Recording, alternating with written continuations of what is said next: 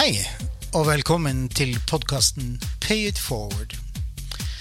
I denne podkasten intervjuer jeg primært sett norske kunstnere som enten skriver dikt og poesi, eller lager musikk, og som har mot til å gå sine egne veier rent kunstnerisk.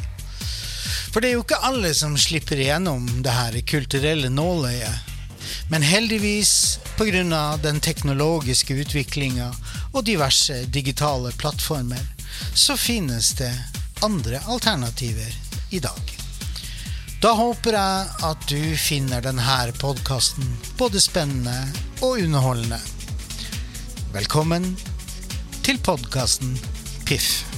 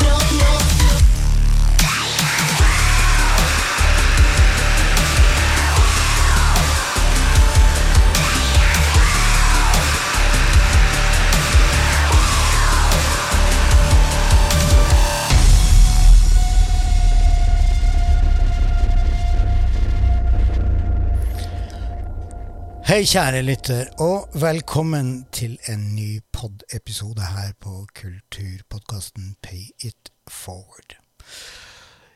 I dag så åpner vi episoden med et musikalsk smell, og de fleste av dere skjønner at vi er da inne i elektronikasjangeren. I dag så har jeg tatt turen ut av Norge.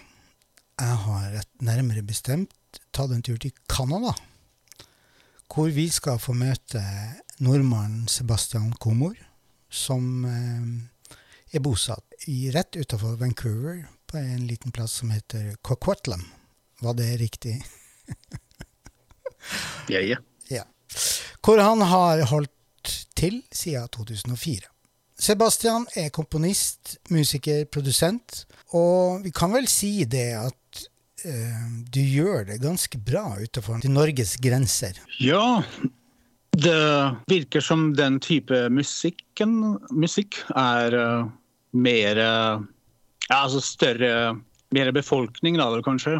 Det er Tyskland og USA spesielt er vel veldig inne i den type musikk. da. Så det blir vel mer folk som hører på det. Ja, ikke sant. Vi er jo tross alt ikke mer enn fire-fem millioner i Norge, så det er jo som et piss i havet i forhold til ja, USA, Canada og Europa generelt. da. Ja, blir vel det. Så er det vel kanskje Ja, Ja. ja si, si det. Men ja, det går, eh, går unna. Ja, det er hyggelig. Før vi blir litt bedre kjent med deg og ditt mangfoldige musikalske univers, så skal vi snakke litt grann om eh, One by One, denne låta som vi hørte innledningsvis. Du kan jo eh, komme med noen bevingede ord, som det heter så pent. Ja. ja, nei, altså det var eh, etter å snakka med plateselskapet at det er kanskje på tide med noe ny musikk. så de har liksom venta en stund, kan du si. Ja. Så da ble det at jeg måtte bare sette meg ned og finne litt tid da, mellom alle andre ting. Og begynne Ja, for det første hva tenker jeg alltid liksom hva er jeg interessert i å lage nå, i den, under det navnet. da. Mm. For jeg er ikke sånn stor fan av som vi kaller det, ACDC-opplegget. At hver eneste album er det samme bag, liksom. Nei, nei. så, og så har det jo skjedd mye med teknologi og utstyr og hva som er mulig da om dagen. Så det blir liksom å finne balanse mellom det som folk liksom kjenner den lyden fra, og hva som er interessant for meg da nå. Så det blei det litt sånn blanding av gamle EBM-type feelingen, pluss blande det med liksom moderne hva de kaller EDM, da, techno-type produksjon. Mm. Så som litt av begge, pluss at jeg bestemte meg tidlig at eh, det hadde vært greit å ha mer vokal da, på de Komor Kommando-låtene. Ja. Og du, du nevner eh, Komor Kommando, og det er da, den låta vi nå hørte, det er da tittelsporet fra en EP som har samme navnet, One by One. Ja visst. Ja. ja, Sebastian. Da kommer jo én million kroners spørsmålet. Hvem er Ja. du? Ja Jeg skulle ha spurt noen andre. Nei da. Um, nei, for å si det sånn, jeg, jeg blei ble født i Polen. Ja. Og uh, vi flytta til Norge når jeg var ja, fem år gammel, husker jeg. Mm. Liksom, halve familien uh, er fra Norge. og ja, Som kanskje folk vet, Polen på den tida der liksom, gikk litt over stokk og stein, for å si det sånn. Og da tenkte familiene ja, finne kanskje bedre sted å leve, liksom. Og da ble Norge fort svaret der. da. Ja, ja. Så gikk jo på skole og alt sånn i Norge, og uh, tidlig Jeg husker ikke nøyaktig årstid, men musikken, liksom, musikk og høre på musikk var liksom alltid noe jeg alltid likte. da. Selv om jeg, om jeg gjorde lekser eller ja, bare hadde på musikk alltid. liksom. Ja. Og slik det begynte for meg, da, var eh, Jeg husker ikke hva det heter, men det var liksom foreldrene mine var medlem av sånn der bokklubb, men det var liksom musikklubb, da. Oh, ja. Hvor du ble tilsendt kasse, ja, kassetter og vinyl da, Ja. en gang i måneden, minst jeg husker. Og da kom det liksom ymse. Du kunne liksom noen ganger velge type sjanger og sånne ting. Og så plutselig en dag så kom, ja, kom det en pakke med nye vinyler fra den klubben, og en av dem var uh, Depeche Mode-vinyl. Ja. Og det var uh, It's Called The Heart, den uh, singelen. Ja. Eller sånn maxisingel, heter det vel. Og da hører på, satte jeg på Jeg var alltid klar å høre på musikk da, på gamle platespillerne, liksom. Som foreldre hadde i liggende. Og da Ja. ja, Må aldri fortelle dem at jeg drev og testa scratching og sånn. på dem. Tror du at de hører på det, denne episoden? Nei. Jeg håper de Nei, vi så Vi tar utgangspunkt i at de ikke hører det. Ja. Så du begynte, med, du begynte å leke allerede mm, som unge? Ja, sikkert hørt noe hiphop og sånn, av vet du, og da Ja. ah, scratcher på vinyl. Ja. Men så, så satte jeg på den singelen. Og på, på B-sida, for det, der var det den derre uh, Fly on the windscreen, 12 inch uh, bagen. Ja. Satte på den liksom og bare sitter der og hører på det, og jeg bare Hva i, hva i svarte er det her, liksom? Det var sinnssykt fett. Ja. For ikke sant, til og med i dag òg, men på den tida der, alt det du hørte på radio eller sånne ting, det var liksom popmusikk og det som liksom Ja, det radioen spilte. ja. Og da plutselig sitter jeg og hører på det her, og da blir det, hva er det her for noe? liksom? Syntes det var skikkelig kult. Så det var en periode hvor jeg jakta på alt som hadde med Depeche Mode å gjøre. liksom. ja. Fant alt av vinyl og finne alt, og var skikkelig opptatt av det. Og av dem da, så fant jeg jo også band som Erasure og eh, Kraftverk. da. Det var liksom neste oppdagelsen. Mm. Og det var, da begynte det å gå helt Da var jeg liksom lokka inn, liksom. Da var du solgt. Ja. Ja, Robot der og dæven døtte, liksom. ja ikke sant? Ja. Og Så jeg liksom begynte å Jeg var vel ungdom der. Sånn, Vi snakker vel, eh, vi snakker vel sent 80, begynnelsen av 90-tallet. Ja, for jeg husker, jeg husker vi dro på sånn ferie i Det var akkurat når den der Violator-skiva kom. Mm. Fra Depeche Mode. Og det var um, Det var vel Personal Jesus som Ja. Tok av for meg iallfall da. Og husker jeg vi dro til Polen, og var det som sagt ute og jakte på alt som var av kassetter og skiver. da. Mm. Ja, Depeche Mode, og jeg hørte bare på det, liksom. det var ikke noe annet band som gjaldt. Og så da var det det, og da begynte liksom det, hele interessen for musikken å skikkelig fa fastsette seg. da. Ja. Og da husker jeg jeg fikk til eh, bursdagsgaver og julegaver og sånn, da ville jeg ha liksom keyboard og greier. Mm du. Men da fikk jeg jo selvfølgelig sånn skikkelig ja, sånn gode gamle Casio-greiene, vet du. Men, Hvem har ikke vært innom det? men ja, ikke sant? Mm. Da husker jeg jeg sitter og hører på kassetter og prøver å lære melodier da, på den skrote-keyboardet. Liksom. Ja, ja. Så var det som det. Å ja, så var det vel rundt der da jeg fikk min første datamaskin. Ja, Og det var gode gamle Atari 1040 STE, var det vel. Interessant. Og den jo, kommer jo med midi, så da var det liksom Ja, nesten laga for musikk, syns jeg. ja Så-? Og da begynte jeg you know, lete og finne ut av ting. Jeg måtte ha en sånn boks for å klare å ta opp lyd og sende masse sånne greier. Og fikk jeg sånn tak i sånn type firespors? Firespors uh, sequencer da, for den Atarien. Å ja, ok. Og, og så pluss at den, på grunn av den boksen så kunne du liksom sample lyder. da. Ja. Oh, ja. Og da når jeg fant den samplingsverdenen, da gikk det jo helt opp. ja, da var det i hvert fall solgt. ja, når du er ungdommelig som er plutselig Oi, jeg kan bruke hva som helst av lyd til å lage musikk. Ja. Dæsken. Ja, Så og på grunn av det så fant jeg jo alle andre band som Nitzreb og Ja. Fr- Frans 242 bare som bagen for en stund. Og band som Frontline Assembly, The Crips. Bare liksom begynte å jakte på alt, rett og slett, som var i den sjangeren. Og ja, Derifra så var det liksom å begynne å lage demoer og sitte nede i kjelleren og bare lage musikk, rett og slett. Og for de som lurer på eh, i hvilken by eh, Sebastian eh, har bodd, så avslører jo dialekta di ganske ettertrykkelig at det er Fredrikstad. Ja, det kjente jo ja, 99% av folka jeg hang med, var fra Fredrikstad òg, så da blei det skikkelig Frekstad-dialekt, liksom. ja, ja, naturlig nok. Og det som er interessant med Fredrikstad. Det det. Jeg har jo gjort en del intervjuer med uh, artister fra Fredrikstad.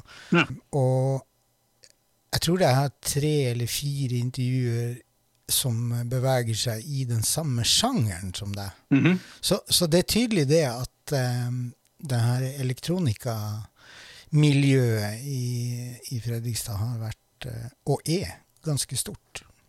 Enda. Ja, det er et spørsmål som jeg har blitt spurt i utlandet òg. Tyskland eller USA. Liksom. Fordi okay. folk har merka det. da. Lille, lille landet Norge, liksom. Og så byen nede i sør der. Og bare det er masse band og som gir ut ting, og folk har begynt å lure. Hva er det, som, hva er det dere spiser i Fredrikstad? Liksom? Du lekte deg opp igjennom, og så Når fant du ut at nå skulle du gjøre, ta det ett hakk videre og begynne å spille inn og gi ut? Mm. Når var det? Ja, bra spørsmål. Jeg husker at jeg hadde sånn eh, firespors båndopptaker, sånn gud gamle Tascam-kassettspilleren, Oh, yeah. liksom. Ja. Og da begynte jeg liksom, ja, begynte å liksom skrive låter. Da. Veldig inspirert av band som jeg hørte på, selvfølgelig. Mhm. så, men det var liksom, nå tenker jeg tilbake, det var liksom lære Ha det moro, og så bare lære hvordan ja, er det man får til sånne lyder. og Ja, ja. trommelyder. Så ble liksom finne ut av ting, og da hørte jeg liksom ja, demotapes. Ja. Mhm. Så da mekka jeg nok låter da, til å lage sånn demokassett, som jeg fortsatt har her, originalen. Yes. og da begynte jeg liksom På gamle dager så var det måtte kjøpe sånn kassett, eh, sånn double deck-kassettgreie, Mm. hvor du manuelt sitter og kopierer én og én kassett, liksom. Det var i den tiden vi hadde god tid. ja, ikke sant? Yes. Og, liksom, og eh, lagde coveret på skrivemaskin. Herlig. Skrev alt på skrivemaskin, og så kutta ut setninger, og så lima det på et ark om noen bilder og sånn, og så kopierte jeg hele Det var prosess, ja. Ja, ja, ja. ja. Det, Men det var liksom moro. Også. det, var, det var sånn det var den gangen, rett og slett. Ja, ikke sant? For ikke å snakke om å se sende de demokassettene. Du måtte liksom sende den fysisk i posten, Ja. ikke bare e-mail, liksom. Det kalles for snail mail. ja. Ja da. Og så gikk du rundt, og så var du drit eh, på om de i det hele tatt gadd å høre på det. ja, ikke sant. Mm. N- n- 99 av gangene fikk du ikke noe svar, eller ja, det var ikke noe e-mail, som sagt. så det Du sender det ut og håper på det beste. Liksom. Et par ganger så fikk jeg jo svar. Det var fra en sånn type magasin, sånn undergrunnsmagasin fra Brasil. og det begynte å liksom Folk skrev om demoene. Ah, fyr fra Fredrikstad som driver Mm. Mekker'n og greier. Så det begynte sånn, da. Og det er vel en konsert i Askim, minst jeg husker. En gang. Ja. Ja, ja.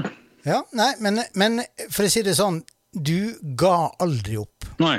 Og eh, når du reiste uh, ut av Norge, Ja. så ble det Canada. Ja, ja. Hvorfor Canada? Ja, ikke sant? Det, det er spørsmål mange har spurt. Av liksom alle steder, mener på det, ja. Ja, Ja, altså grunnen var eh, en gammel grunn, egentlig. En dame Det var en dame, da. Det ante meg. Ja, ikke sant. Og så spør jeg musiker hvorfor flytta du dit. Nei, det var en dame, altså. Så nei, Vi var på turné med Icon of Coil i USA. Og jeg som allerede snakka med henne før og har vært på besøk et par ganger, type ting. Og, og eh, på siste konserten så tror jeg det var i Philadelphia. Og så neste fly var liksom til Canada. For jeg spurte ja, jeg skal besøke hun dama. Ja. og så husker jeg ikke hvor lenge jeg var der. For du kan være der i sånn, tror jeg var tre måneder. Mm, turistvisum, ja. Ja.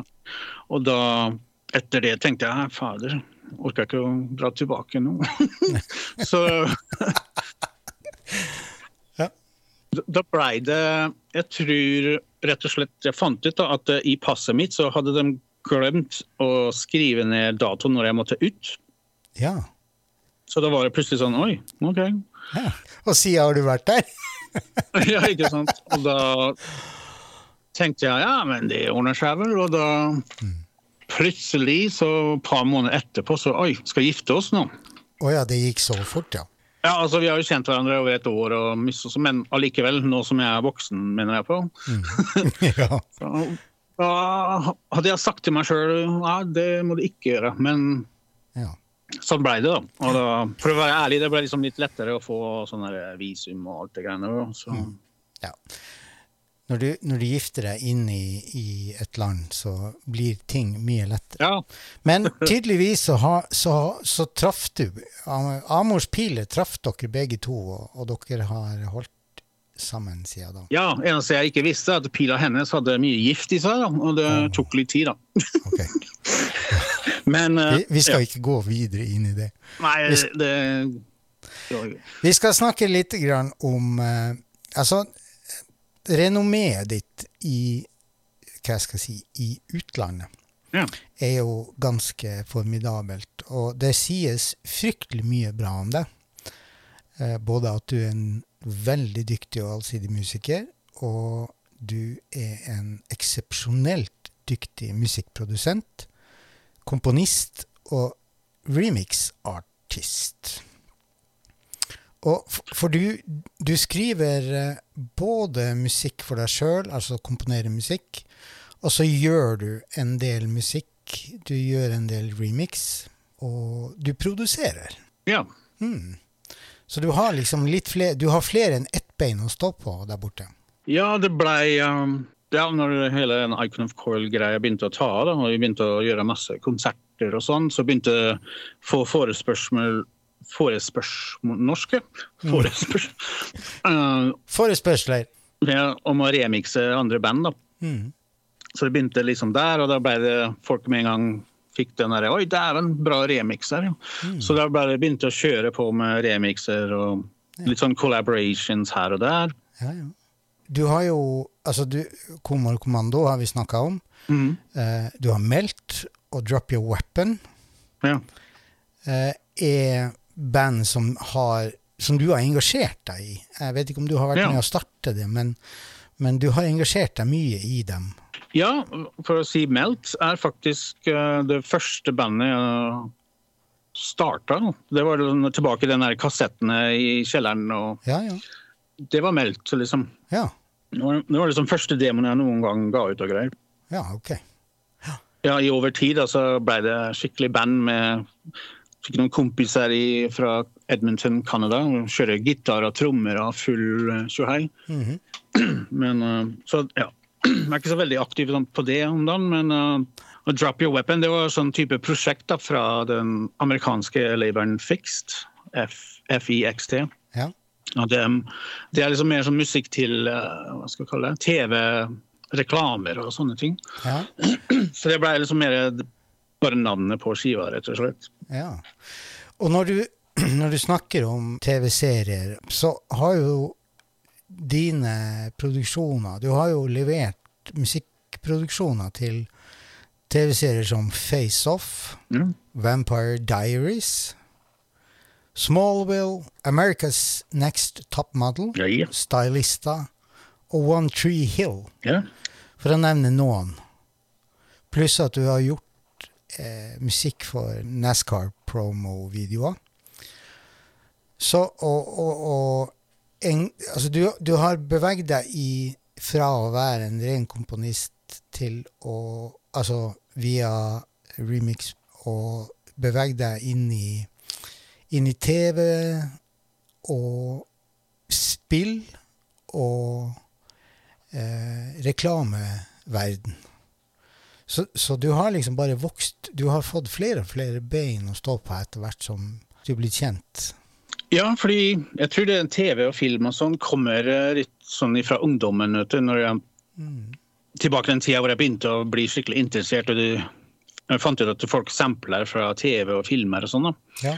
Og så begynte jeg liksom å legge mer merke til musikken da, i slike ting som filmmusikk og Ja. musikk i spill og sånn. Ja. Du har jo Altså, musikken din er jo med i det her eh, streamspillet eh, Everspace 2-traileren. Ja. Ja.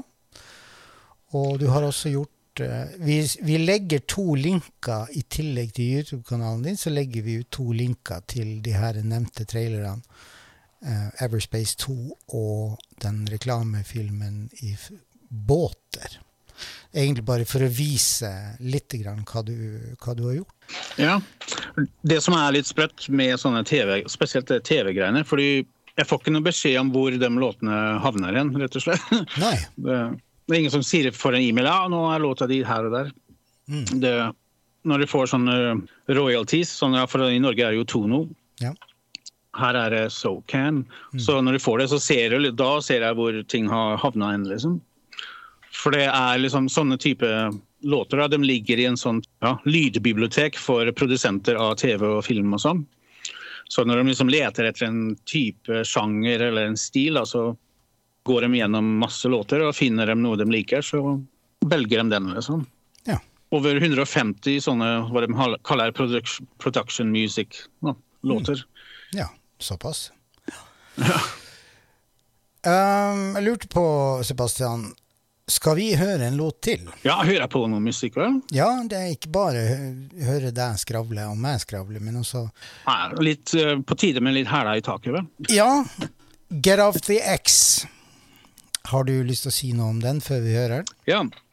Den er uh, også på den EP-en, One by One. Ja. Kommer Kommando.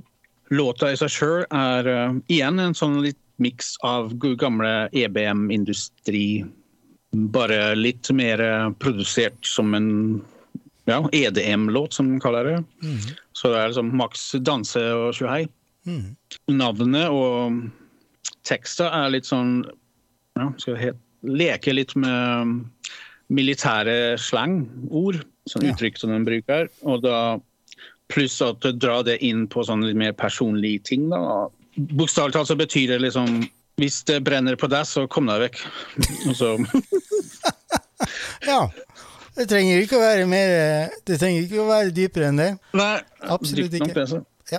Nei, men vet du hva? Da hører vi rett og slett på Get Off The X. Skal vi gjøre det? Ja visst. Ja.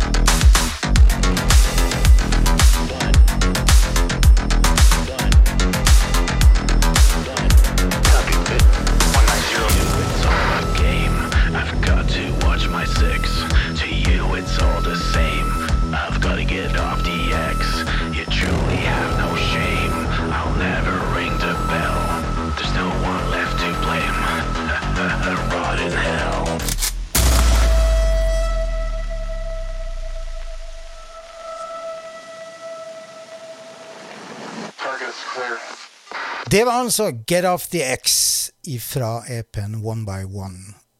Og um, ja, det her låter jo dritfett, for å si det på godt norsk. Veldig bra. Fett som ei bøtte. Tett, fett som er Vel. Du Nå kommer, nå kommer de gamle uttrykka tilbake. Det nytter å snakke med nordmenn.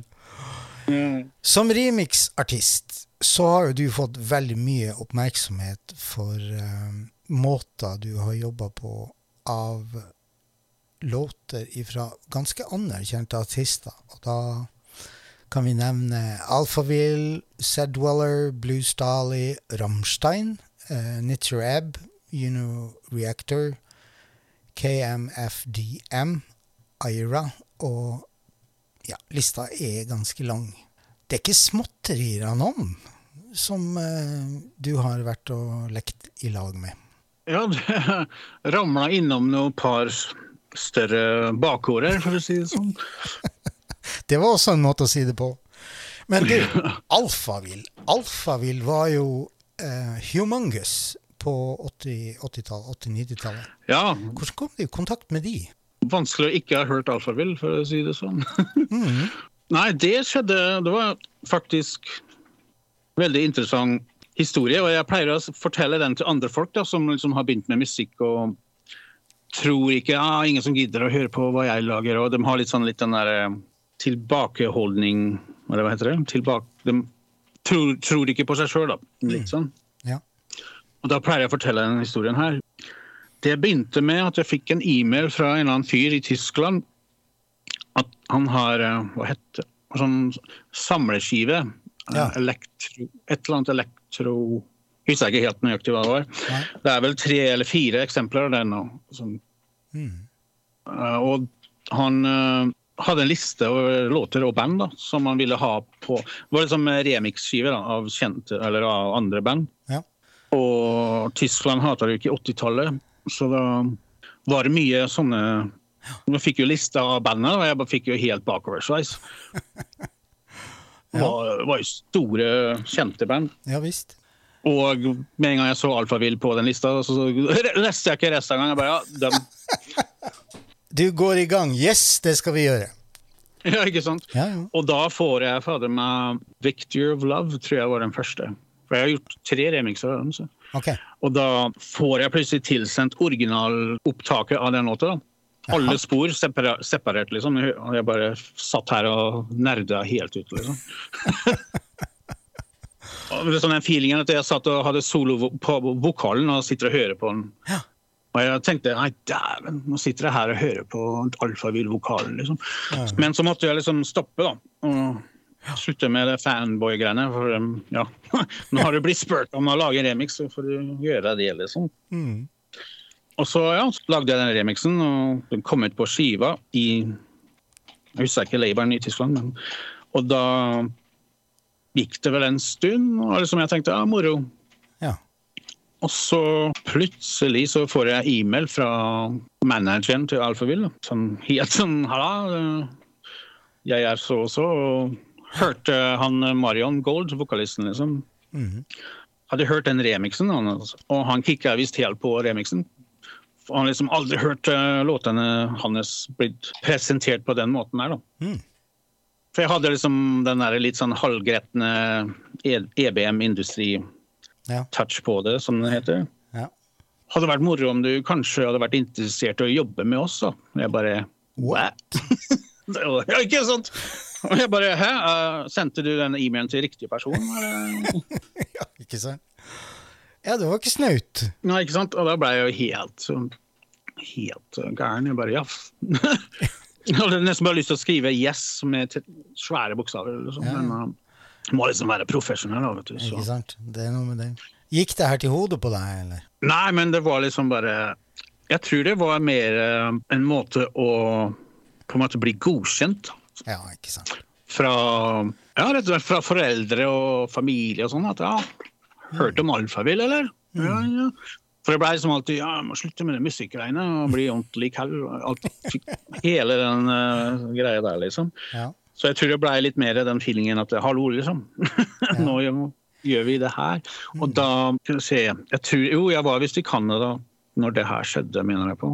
For de inviterte meg da til Berlin. Betalte for fly og alt.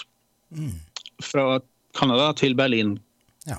Så var vi der eh, Jeg minst husker det var en uke. Bare for å liksom snakke, da. Møte hverandre og bagen der. Og da, det skal jeg fortelle deg På veien fra det var liksom, Vi skulle møte dem i det hotellet vi var i. Og jeg husker den turen fra heisen ned. Herregud, når døra åpna seg, måtte jeg liksom OK, ta det rolig nå. ja. Det var en skikkelig sånn klassisk og sånn Å, dæven, dette, liksom. Skikkelig starstruck, med andre ord. Ja, ikke sant? Det ble den feelingen der. Og kommer ut av heisen, og så går jeg litt mot eh, lobbyen der, og da ser jeg han fyren, Marion Gold, sitter der. Og jeg bare Å, dæven. oppfører jeg normalt nå? Du kommer ifra et møblert hjem, så behave. ja, ikke sant? Ja, ja. Og det var liksom gud gamle hilse og halla og bla, bla, bla. Det gikk jo greit. Nerven Han var liksom Han er veldig Det var det jeg merka der og da. Liksom folk har den der starstruck-feelingen. Men med en gang vi begynte å snakke, å, ble det liksom en helt vanlig, koselig fyr. Ikke noe, ikke sant? Og eh, ja, så dro vi til studioet deres. Og, og så studio. Der fikk jeg den første sånn Oi. Det hadde sånn kontor, da. Og ene rommet var studio, hvor det var en eller annen Apple-maskin og et par høyttalere. Og var liksom ikke varmt det svære studio. Mm. Og bare sånn der de sitter og lager ideer og sånn. Og da ja, begynte han å spille noe, noen av de nye låtene de jobba på. En skive. Og så fikk jeg sjokk igjen, og han spør meg liksom ja, Hva syns du om det her, da? Og jeg bare Jeg syns jeg ser det. Ja, ikke sant? Fantastisk. Ja. Og jeg husker jeg tenkte med en gang han spurte meg, jeg bare, å herregud, hva skal jeg si? Ja? han spør meg, liksom. Men han var ærlig, sånn, han ville høre Han var liksom veldig Han er veld, ja, skikkelig sånn artistfyr. da. ja. Han bryr seg veldig om det han gjør. og Han spurte rett og slett ærlig. Fra, han tenkte liksom fra en musiker til en annen. Det var sånn han tenkte. liksom. Mens jeg sitter der og bare Oi, det er. Men eh, Så det ble det. Så satt vi liksom og hørte på noen låter, da, og, og han husker jeg den ene gangen han uh, satt på en låt hvor han ikke hadde sunget noe demovokal på ennå. Så han satt ved siden av meg i en stol og sang da, der og da, liksom. Ja. Og det var da jeg, jeg måtte huske jeg snudde meg og så på den. bare, I svarte, liksom. Fyren kan synge. ja. Til og med, han var, Jeg husker ikke hvor gammel han er nå, men Og så, ja, etter en uke der, da, sånn, det var sånn meet and greet og ja, sjekke ved Bibelen, tenker jeg. Ja. Og da kom jeg tilbake til Canada, og en, gikk det en stund, og da ble jeg invitert sånn igjen. Men da var det tre måneder i Berlin, vel. Oi, såpass. Ja, ikke sant? Og de uh, booka meg på sånn hotell som ikke var så langt unna alt sammen. Og da, de, ja, ikke sant? de betalte alt, mat og alt. Så, ja, Sinnssykt moro. Og da satt jeg og jobba med dem da, på, i studio på den nye skiva. Det, den skiva heter um, 'Catching Rays on Giants', minst jeg husker. Det var vel den skiva jeg jobba på. Ja. Og det var jo sinnssyk opplevelse. Og jeg lærte veldig mye da, fra han. For Jeg var mest med vokalisten, og liksom han som er Callen. Mm. Og uh, jeg introduserte dem til moderne lyder. For jeg følte til og med i dag kanskje at de, de låter litt gammeldags, men ikke på ja. Så jeg introduserte litt fete lyder og trommer og sånn. Og han vi rocka, drikk, drikk, drakk øl og var moro, liksom. Du fikk skikkelig anerkjennelse av dem for jobben du gjorde. Ja, han var eh, Han sa mye bra. Fordi det var liksom Ja, det var, jeg var vel sånn der, heter det, youngblood i gruppa der. Ja, Bringe noen nye ideer. ja. ja. Det er jo altså ferskt blod, sant? Ja. Nye tanker, nye ideer. Og, Ja. og det, er jo, det er jo egentlig ganske stort da, at de, de valgte å hva skal jeg si, løfte sin egen musikk med å, å få andre yngre med litt annen musikalsk tankegang, erfaring, background, alt det her, Mhm. For det er klart at det, det, det er snakk om for, at de trengte å fornye seg òg. Ja, ikke sant. Men det, jeg merka én ting. eh, Rest in peace nå, han eh, keyboardisten de hadde da. Det var han som liksom produserte og programmerte låtene for dem på den tida. Han er jo dessverre død nå, men eh, jeg og han, han Det var litt sånn Hva heter det på norsk? Bonding. Nei, motsatt. Å ja. Dere, dere var, ble litt uvenner? Ja, ikke uvenner, men det var liksom, han var eh, liksom kallen som gjorde det jeg var der og skulle gjøre. da. Ah, ja. Så Du trådde litt inn på hans territorium, med andre ord. ja, ja, det ble litt den feelingen der. Okay. Så jeg måtte slenge på litt ekstra humor og til. sånn at... eh, men, eh, altså, det var ikke noe sånn bæring, men det ble, jeg merka at jeg var ikke helt på bag med alt. Nei. men det, sånn er det jo. Da, Det er noe som heter at du skal ikke lære en gammel hund å gjøre.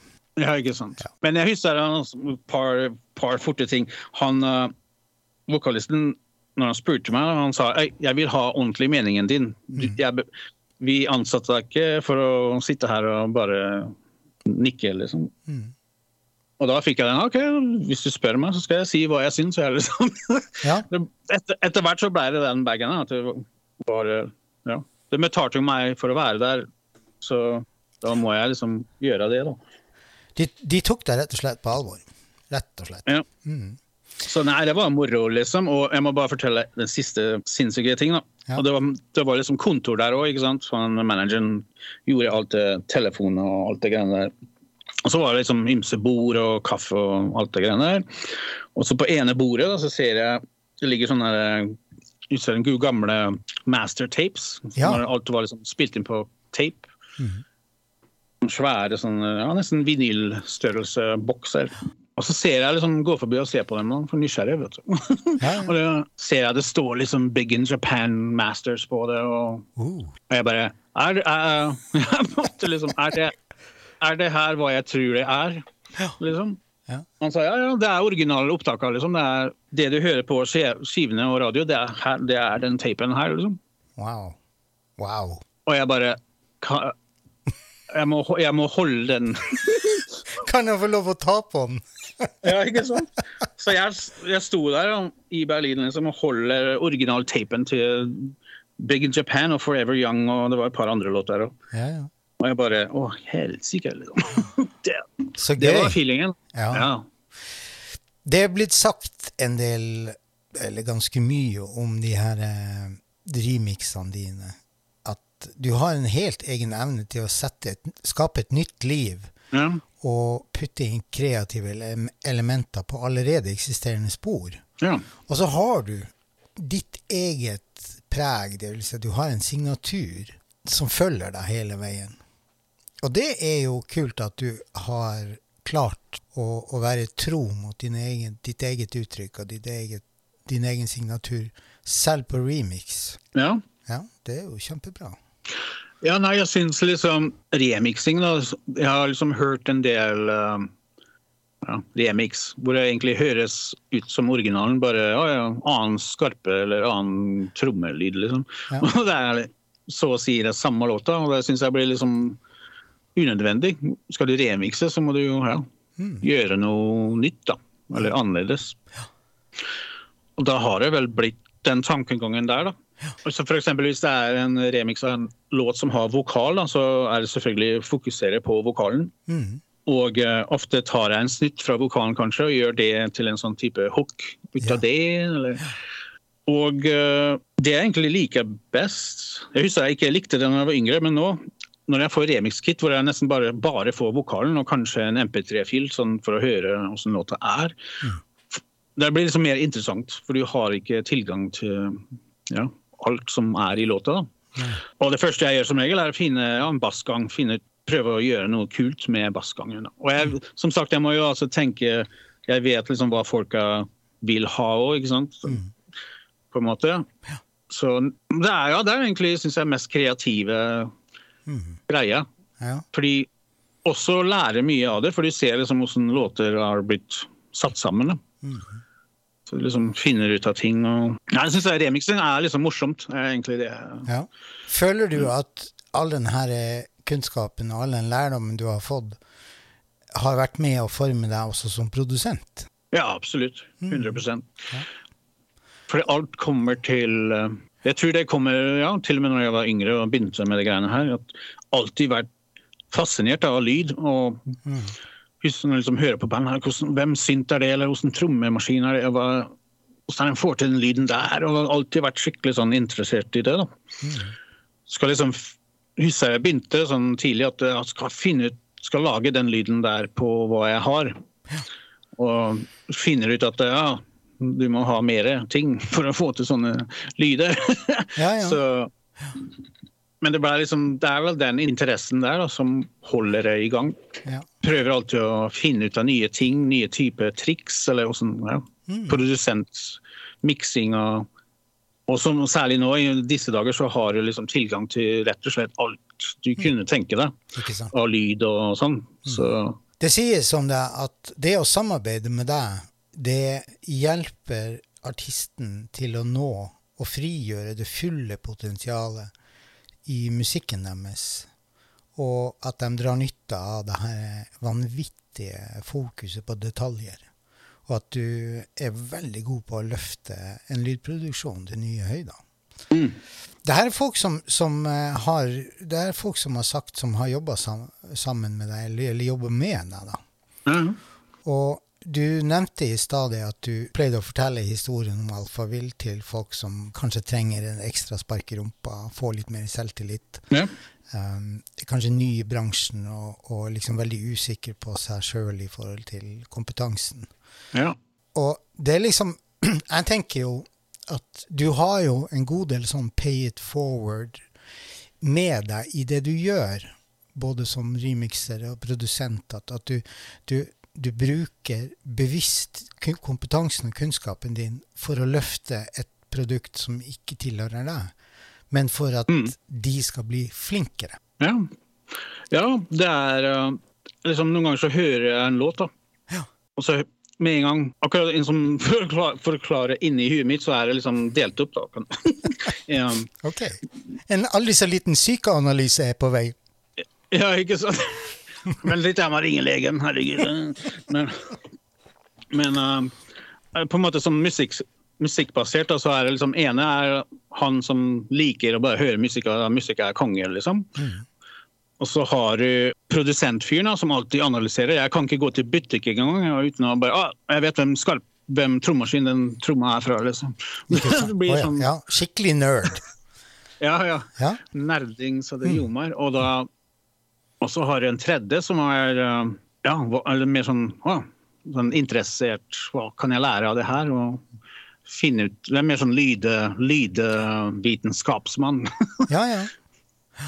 Og du, det å ha en sånn ydmyk holdning til at du vil alltid være i stand til å lære noe nytt, ja. hvis du bare er åpen for å lytte med åpne ører og sanser. ja, det tror jeg egentlig er en av hovedgrunnene. da. Som du sier, som har mange ben å stå på med ja, TV, film At du er åpen til slike ting. Ja, ja.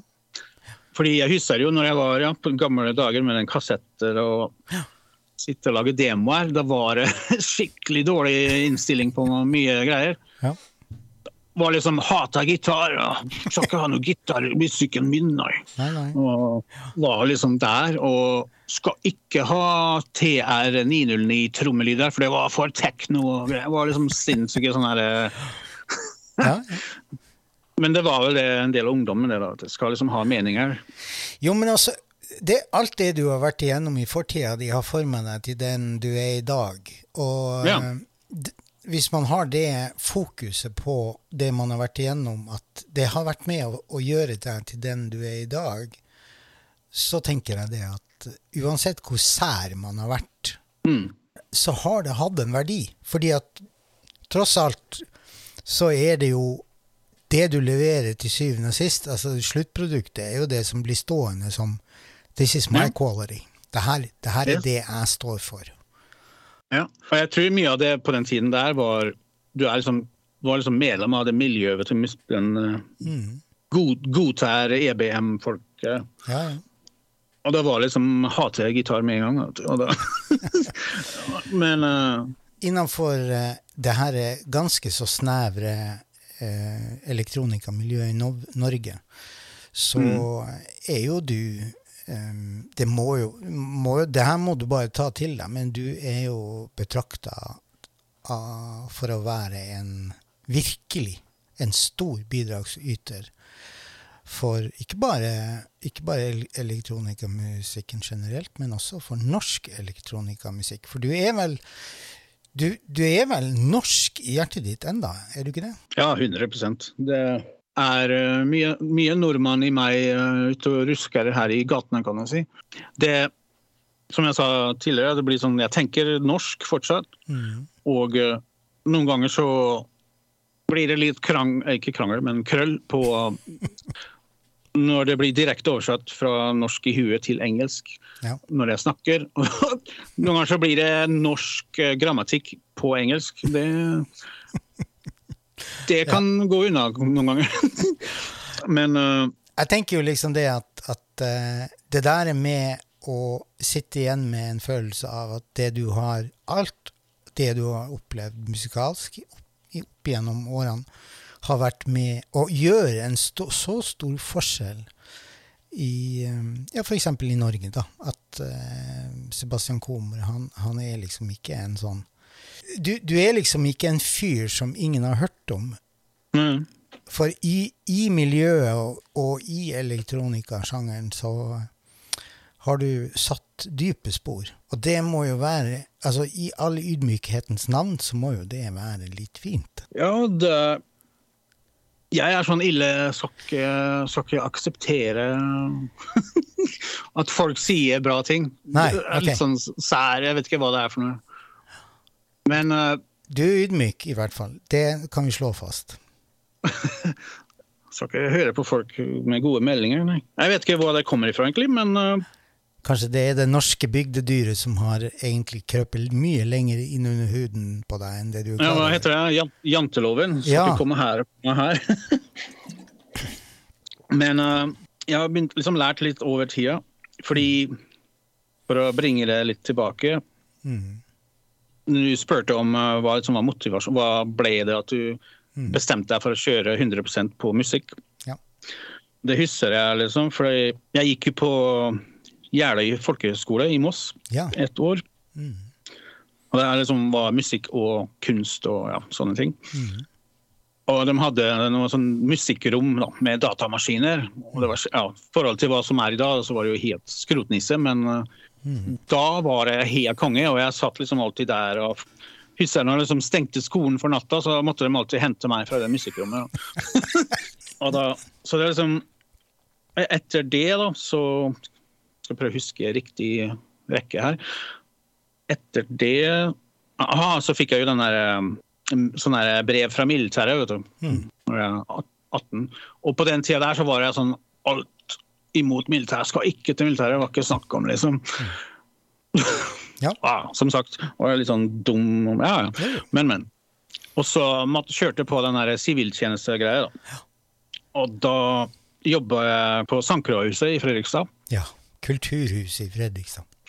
Ja. Og det mens min, mener jeg på var en stor For det var jo sånn musikk og alt mulig rart der hele tida. ja. Begynte å booke band og jobbe på konsertene. Og, ja. Så jeg fikk litt sånn mer bilde bilder fra andre sida av musikkbransjen, Ja, på en måte. ikke sant.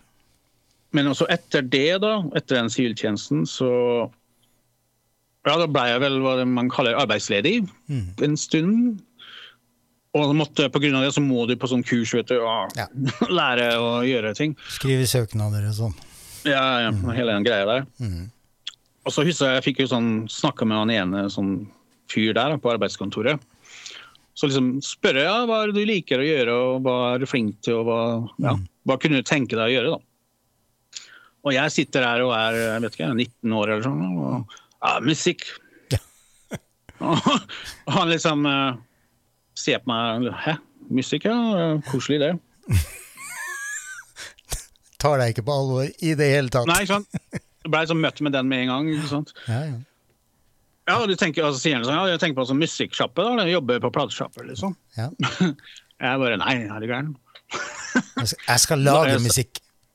Ja, jeg skulle prøve å huske uttrykket hans da, men det var vel ikke imponert, for å si det sånn. Nei. Og særlig når jeg på den tida der, så hadde jeg sikkert alle klær og Ja. sko og alt var svart, liksom. Du blir stempla som en sånn her eh, rebell. Ja, litt sånn der, jeg slutter å kødde her og få deg ordentlig jobb, liksom. Det var det inntrykket der jeg fikk. Og så sa jeg da, forklarte jeg nei, men lage musikk, liksom. Og med en gang så var jeg skikkelig sånn eh, Skal forklare, ja, musikk er overalt, og det er mange ting vi kan gjøre med det, og la, la, la. Men så sier det til en fyr da, som ikke har sett utafor bakgården sin hele livet, liksom. Ikke sant? Da Han sa liksom ja, men nå får vi slutte å tulle. Hva vil du Han, han liksom var ikke Nei, var musikk det var ikke noe snakk om, liksom. Nei. Man slutte å drømme, ha noen ordentlige mm. tanker her. Få deg en ordentlig jobb. Ja. Og det var egentlig Husker jeg gikk fra det møtet, og tenkte nei, nå skal jeg fader meg vise han fyren der, liksom. Ikke sant? Og jeg tror det blei litt sånn Ja. det drivkrafta. Drivkrafta der. Og det var litt sånn faren min og sånn. og det var liksom, men Jeg skjønner det nå som foreldre at eh, hallo, den vil liksom det beste for deg. Og alle vet jo det at musikk er uh, Det er tøft. ikke det eh, enkleste å kjøre på, men det ble litt sånn motivasjon der. At ok, folk sier at må du slutte å drømme og slutte å tulle. Altså. Og da gjorde vi det motsatte. Selvfølgelig. Vi skal storme videre. Um, vi har så vidt vært inne og kikka på diskografien din på Spotify. Og fra 2013 til 2023 så ligger det ute 15 singler. Mm. Et Ett samlealbum og ikke mindre enn 16 album.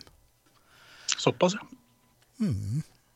Du har eh, produsert, og du har eh, skapt, så du har virkelig motbevist han der saksbehandleren på Nav at uh, mm, det her har du Her har du virkelig jobba hardt. Kudos til deg for det. Ja, jeg har tenkt på det før, og det har vært moro. Han var vel, Jeg vet ikke hvor gammel han fyren er nå, men å kom, huske hvem navnet hans, og bare komme dit med Printa ut alt det jeg har gjort. Her.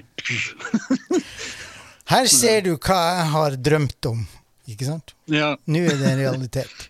Du, eh, vi har eh, snakka oss litt både hit og dit, men vi skal høre Ja. en låt til. Og Ja, den visst. låta her er fra en, eh, en Det er en trailer, en låt fra en trailer som var brukt i en reklamefilm. Og det mente jeg, mener jeg husker det var fra en hadde noe med seilbåter å gjøre. ja det var eh, for Rockwall. Rockwool. Det er noen sånne insuleringsgreier. Men de, de sponsa det seil... eh, Sånn sailing race, eller hva de kaller det. jeg vet ikke. Ja. Quantum Drive Ja, ja. og Beneath the Surface Launch Trailer, som de sier i Bergen. Så eh, skal vi høre på den, eller har du noe å si til den før vi hører den? Ja, den låta er en del av et sånt album Mm. som er gitt ut på en label her i Canada. Så labelen der de gjør bare sånn type reklame, trailers og sånne ting. Og da skrev jeg vel seks eller sju låter for den skiva der. Og Ja. da blei den låta valgt ut til den greia der. da. Skal vi høre den? Ja visst, hører på. Ja, da gjør vi det.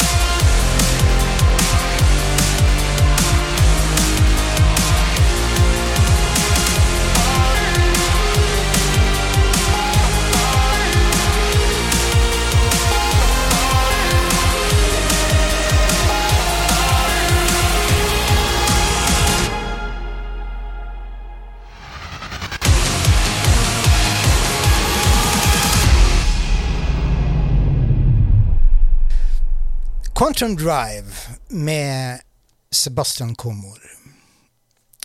Nå har vi jo blitt ganske godt kjent med din fortid og det du har vært igjennom. Vi har egentlig bare toucha en brøkdel av alt det du har gjort. Hadde vi skulle tatt med alt, så hadde her, det hadde blitt en sånn serie med podkastepisoder med deg. Så jeg har liksom prøvd å komprimere det sånn at vi klarer forhåpentligvis å holde oss innen maks en og en halv time. Men vi, vi skal ikke stresse på tid. Nå vil jeg snakke om nutid og ikke minst fremtid. Hva slags eh, planer har du nå fremover, Sebastian? Tenker på f.eks. konserter, utgivelser, turneer ja, osv. Ja, bra spørsmål det. Det eh, vet jeg ikke sånn helt 100% svaret på ennå, men eh, fordi Altså, ja, jobber jo med nye ting. Ny Komor Kommando EP. Um, hva mer er det jeg driver med her, da? Ja, produserer noen nye greier for Area, en kanadisk uh, artist. Ja, så har jeg noen sånne andre sånn trailer-type greier som jeg må bli ferdig med når jeg husker det. Eh, sånn eh, disse dager så er det liksom mer eh, ja, I gamle dager så var det liksom ett prosjekt eller én ting man liksom fokuserte på.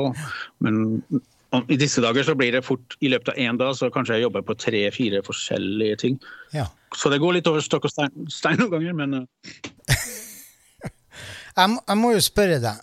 ehm, kommer du til Norge og holder konserter her? ja, det må jeg få til. Fordi jeg har jo Ja, jeg er jo pappa nå, da. Da Gratulerer. Ja. Og jeg har en ni år gammel gutt som faktisk sitter bak meg nå. Ja. Men, og uh, må jo vise han gode gamle Norge, liksom. Det er jo halvparten av han, så har jeg liksom planlagt da, å komme seg dit. Ja. Og besøke Norge og vise liksom Norge og ja, rundt omkring. Ja. Og da er jeg med en gang tenker jeg, ja, men hvis jeg er allerede der, ja, ikke sant? er det jo kanskje greit å slenge inn noen konserter òg. Så jeg snakker jo med en gang iblant med folk da, i, Ja. ja. i Norge og rundt omkring i Europa. Og planen da var For jeg er sånn fyr, jeg, så folk har liksom spurt meg da, om ah, spille konsert med Komor Kommando. Både i London og i Mexico. Og, Men jeg har liksom ikke gitt ut noe nytt siden den siste skiva. Og da tenker jeg jeg er ikke sånn fyr som orker å spille konsert, men jeg har ikke noen nye låter da, Nei, å spille. liksom. Så Derfor ble jeg også den EP-en One by One den kom ut liksom, på grunn, litt sånn av det òg. At jeg får noe nytt materiale og spille live og sånn. Ja. Så da blir det å bli ferdig med den andre EP-en. For eh, ja, i disse dager så album eh, blir litt sånn, det blir sånn forandring nå.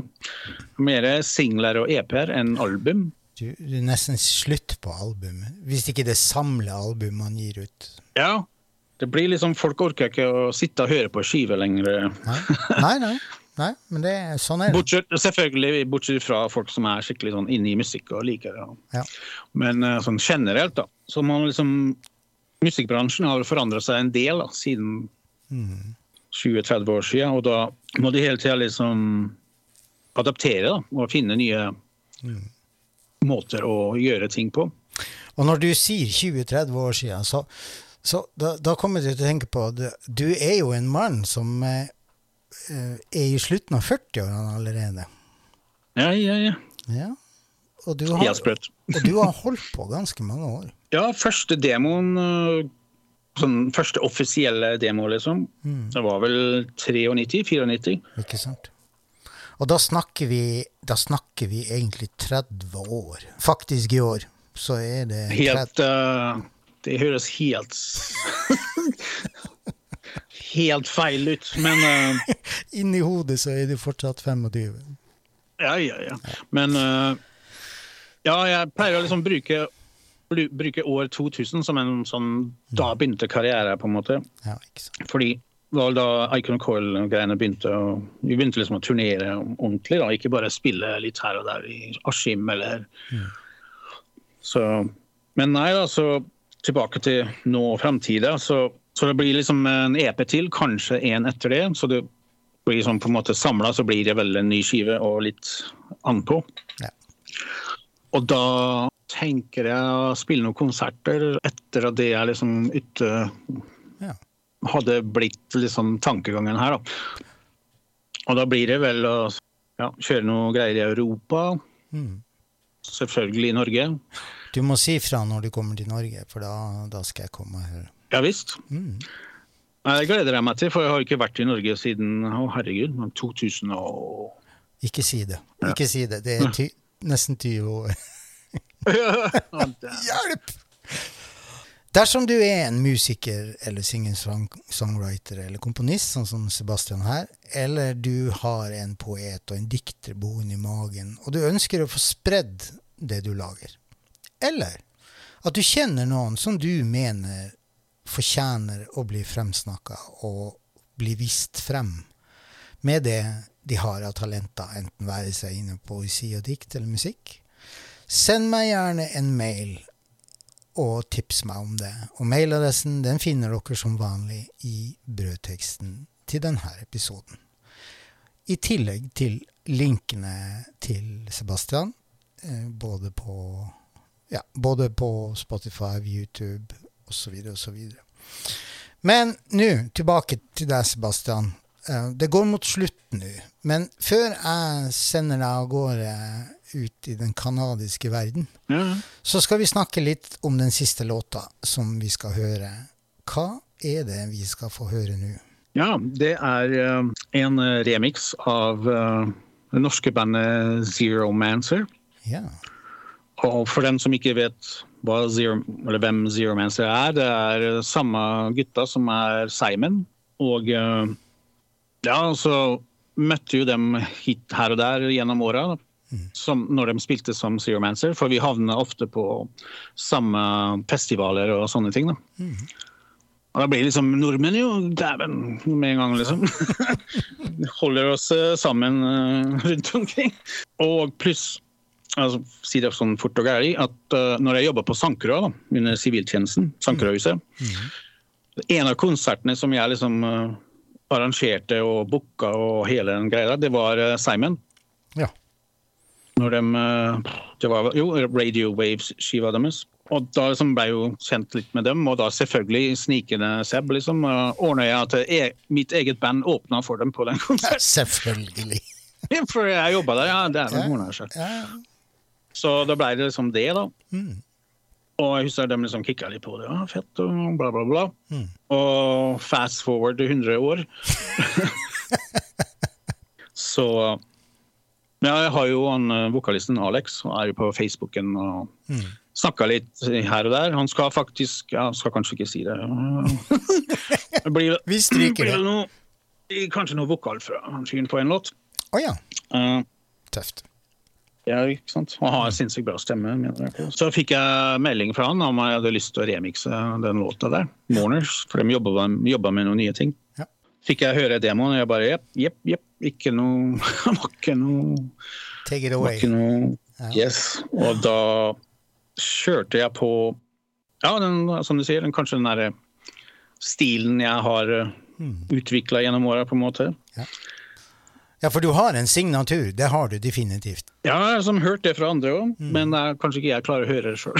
men Nei, nei, du, du, du står og går i alt det du gjør hele tiden, så du, du, du klarer kanskje ikke å identifisere det like godt, men eh, det er ikke vanskelig å høre at det er Sebbe som har eh, enten Ja. remixa, eller at det er låt musikk fra deg. Men så den låta er liksom litt sånn skal jeg si, ja, melankolisk. Litt sånn Ja. halvveis deppa vibb.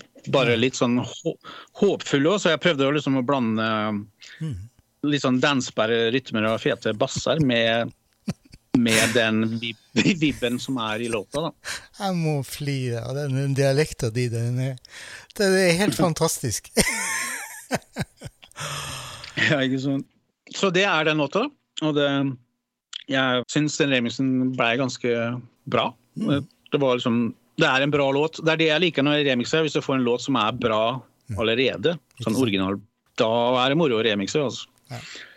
Da vil jeg takke deg, Sebastian, for at du ville stille opp som gjest her på podden hos meg. Ja, ja. Jeg vil ønske deg lykke til videre med alt det du har tenkt å gjøre. Det høres utrolig spennende ut. Og kanskje jeg kan få invitere deg tilbake igjen hit en annen gang? Ja, herregud, kan få til det. Kanskje neste gang kanskje er i Norge. Og Det hadde vært kult. Kanskje fått uh, gjort en, eh, en liten musikkanmeldelse av konserten din, for det holder jeg også på med. ja, det hadde vært moro, det. Ja. Da takker Sebastian Komor og jeg for oss for denne gangen, og håper alle dere der ute har en strålende dag hvor enn dere måtte befinne dere. Da sier jeg ha det bra, Sebastian. Jo, ha det bra. Veldig hyggelig, og takk for at du ville gjøre det intervjuet her. Uh, moro å snakke norsk igjen. Det hører vi. Det tok liksom to minutter fra norsk til Frekstad. Ja. Det er herlig. Det er herlig. Vel, vel, folkens. Da avslutter vi det hele med å høre låta 'Moners', som er en remix av Seromancer, det norske bandet Seromancer. På gjenhør neste gang. Ha det bra.